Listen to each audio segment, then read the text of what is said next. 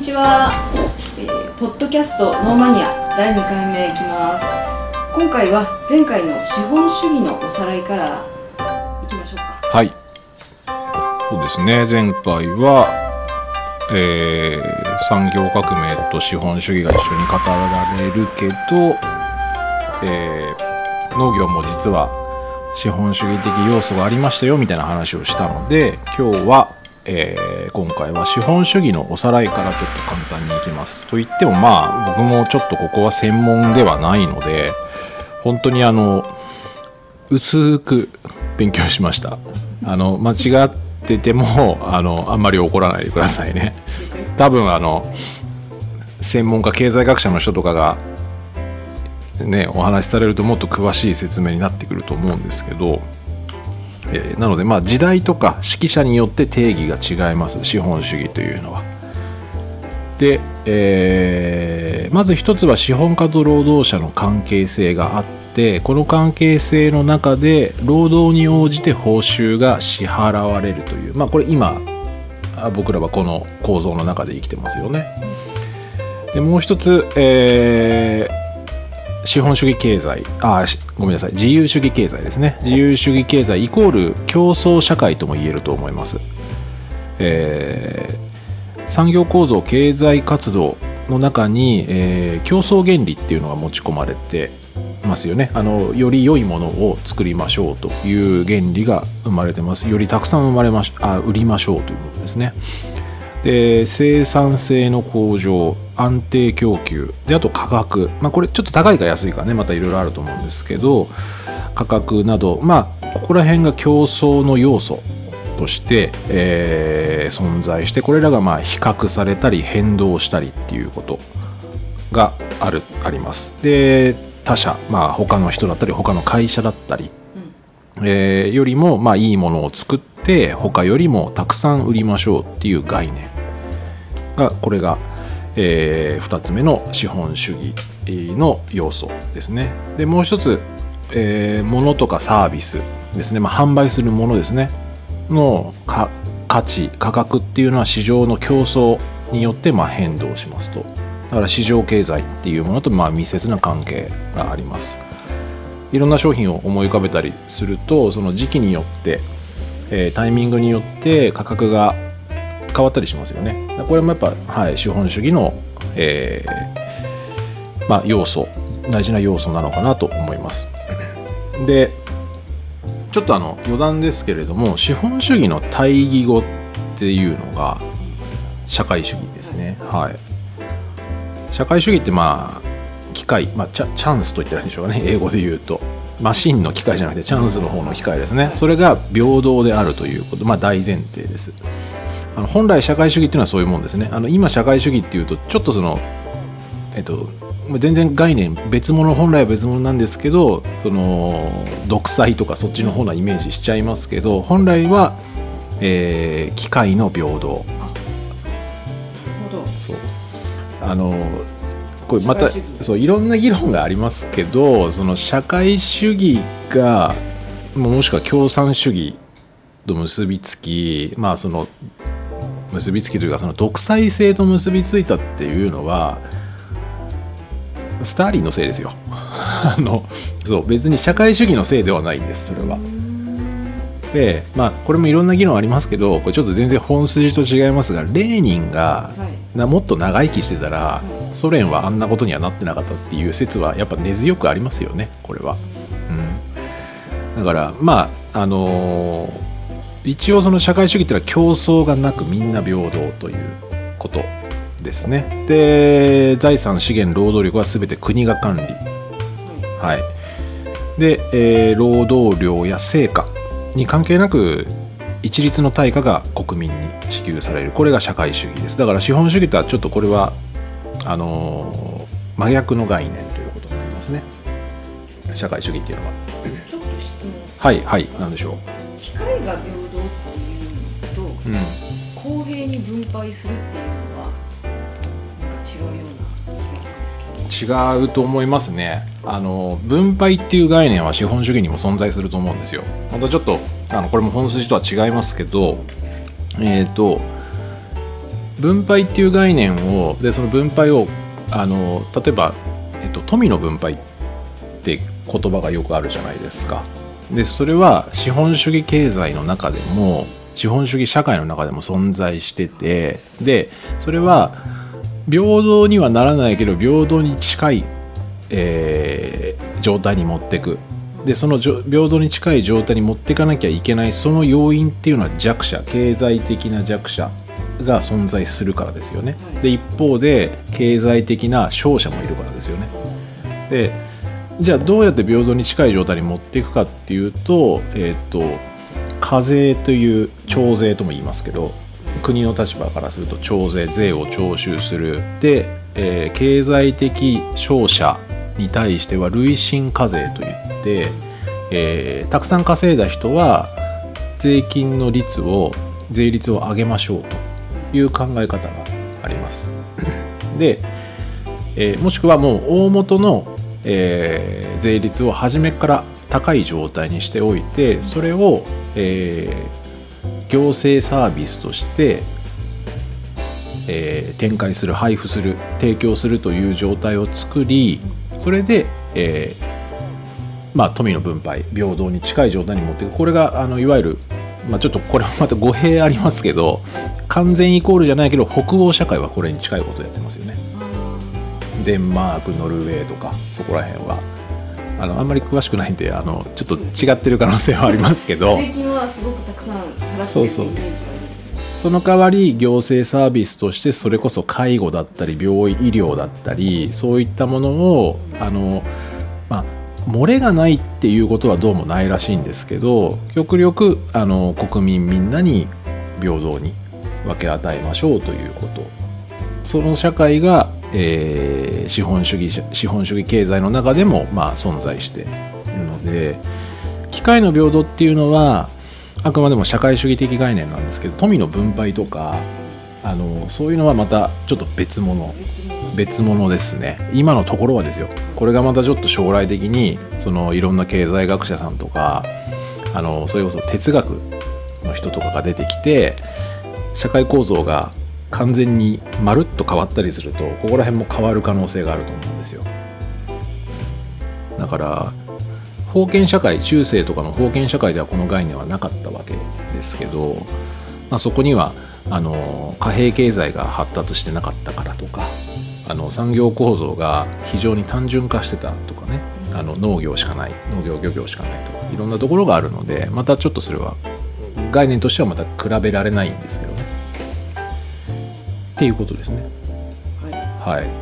だいぶ今ちょっと。すみません。横道それ。ね、大丈夫ですよ。全然いいんですよ。言ってください。何かあったら。はい、まあ、とりあえずその資本主義っていうのは、えー資本家と労働者の関係、えーそれから労働に応じて報酬が払われる自由主義経済。で物の価値価格は変動しますっていうことですね。で、えっとじゃあ資本主義のお話簡単にしたのでここで、えー教科書に沿って義務教育の教科書に沿って、あのー前回もお話しした産業革命のこともちょっと簡単にですけどお話をしようと思います。あの義務教育ではこの産業革命と紐付けされているのが資本主義ですのでね。産業革命というのは、えっと、まあ、どうですかね、皆さんあの、イギリスとかをイメージしますよね、おそらくね。日本だとあの明治維新、まあ、後後というか厳密には明治維新前後といった方が合ってるんでしょうけれどもあのそこで起きました。大体まあ18世紀19世紀に起きた出来事です。で、えー生産技術の、えー飛躍的な発展ですね、えーこれに伴って社会全体がまあ変革していった時期。これを産業革命と指す。これは多分あのどのあの教科書とかでも同じような説明をしてるんじゃないかと思います。で機械設備っていうものに関しての進進化なんですけどこれはあのイギリスで、えー、と前回もお話ししましたの毛織物とかあと綿の織物とかいわゆるまあ紡績産業ですね、あのーそこにおいて紡績機っていう、まあ、要は今まで手作業でやってたことを、あのー機械でやるようになったってことですね。これがやっぱあのかなりあのインパクトのある出来事だったわけですよ。ね。ねだって手作業で手でうん編んでたのがまあ電気じゃないでしょうけどあのおなんていうんですかあれ織り機？折り機？まあなんか足でそう旗織り機みたいなあれのもっと巨大で一気にできるバージョンができたんでしょうねきっとでその紡績産業っていうのがブーストしたわけですよここで。でこれが工場製種、えー工業ですね。あの、まあ、まあ手作業からそれから工場機械工場製機械工業っていうんですかね。教科書に載ってる言葉ですと。要は簡単に言うと手作業から機械に移行してきましたっていうこと。になります。で18世紀の後半からは蒸気機関が登場して蒸気の力でその機械を動かすようになっていきます。で大型の機械がどんどん生まれ大規模になっていくわけですね。でさらにその蒸気機関ができたっていうのはやっぱりインパクトがでかかったみたいではい。あの今その作る方の話しましたけど、えー作ったものを売るじゃないですか。はい。でその時にやっぱりすごく大事なのは運ぶ手段なわけですよ。そうね。そう。そうそうそう。だからでイギリスなんてほら海に囲まれてるからでも比較的近場にフランスとかスペインとかドイツとかいろいろあるんでその蒸気機関ができたことによって鉄道っていうのとそれから蒸気船っていうもの。特にこの蒸気船まあ鉄道もそうですけど蒸気船は相当やばかったみたいですね。やばかった。やばいですよ蒸気船はあのこれもちょっと本筋と違いますけど、えだって今まで船って風で動いてたわけですよ。そうかそうか。そう。そうですね。そうです。それが蒸気船っていうのができたことによってはい。まず初めあの外輪船っていうのができるんですよ。外輪船ってわかります？わかります？外輪船。あの、そこに水車みたいな。そうですそうですそうです。水車ね。そうそうそう。あの船の側面って言ったらいいんですか？横にそのそう水車みたいなのができでっかい水車が両サイドについててそれが回ることでうんあの推進力を得るわけですよ。はでこれまで風任せだったのが行きたい時にあの好きな方向に行けるわけですよ。で外輪船あのディズニーランドになかったでしたっけ？外輪船って。なんかあももちろんもちろん。それはディズニーランドのね話ですけど。あのうんそうですね。まあでもだから形はイメージできましたそうですよね。まああのちなみにあれですよ。あの外輪船の後にスクリューができたんですよね。うん。そう。スクリューって初め軽視されてたんですって。あんなちっちゃいもんで動くわけねえじゃんみたいなこと言われてたけど外輪でだから外輪船で動かしてたんだけどいざスクリュー採用してみたらすげえ動くと、うん、こっちの方がよくね？外輪外輪邪魔だしみたいな感じで。なのででやっぱりあのあんなでかいものをね動かすためにはかなりのエネルギーが必要なんで、あのーなのでまあ外輪船からどんどんスクリューに移行していくんですけどあと外輪壊されちゃったらさダメだから。ああそっか。スクリューだとちっちゃいしちょっと隠れた場所。そうです。もちろんまああのね戦戦争とかの話をするとそこは狙われちゃうんですけど外輪の方が的がでかいんでやっぱりあの構造上もやっぱりスクリューの方があの安定感があるっていうことらしいんですけどまあそんなんでその蒸気機関で、えー鉄道蒸気船など運送手段輸送手段などの、まあ、いわゆる交通技術も進化していくということこれもあの産業革命の要素の一つですね。そうですね。販売をしていくっていうことです。だから、まあ、機械化によって初期投資額がどんどんまあこれ増大していくわけですよ。ですまあお金かかるわけですね。工場を作るとかあとは今お話しした輸送手段うん。も増えていくんであのそこにやっぱり投資しなきゃいけないんですね。どうしても。だからそこに対して今度はじゃあその投資を投資する資本をどこで調達するかっていう概念が生まれてくると今度は資本家の存在っていうのが出てきたりとか。はい昔はね封建社会の時はそれは王様だったりするわけですけどだんだんそのビジネスがね細分化というかしていくとやっぱり資本家が生まれてきて。で機械化によってあとねその労働の、まあ、ちょっとこれ言葉がねあのあまり適切じゃないかもしれないですけど労働の単純化、うん。うん、職人技術がだんだんいらなくなってくるんですよ。でそうすると単純作業へ移行していくわけですね職人技術から。そうすると労働者の存在っていうのが出てくる。昔は労働者じゃなくてうん職人だったわけですよ、うん、どちょっと格下げな感じですか？まあ格下げっていうとちょっとねあの、うん。今僕らも労働者といえばまあまあ労働者なんで,、そうでそうですよねそうなんですよ。特殊技術を持った人からある程度その仕事ができる人のなんでしょうねこうレンジが広がったというか、うんそういう概念ですかね。だから工場で何か作りましょうっていう時に職人が必要ですってなると10人しか集まらない。でも労働者が必要ですってなると100人集められるわけですよ。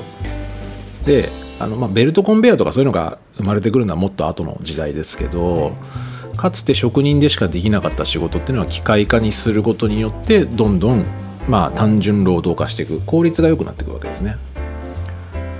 でまああと機械化によってまあ生産量が安定するし増大する増えるし。で競争力のある製品がどんどん生まれてくると。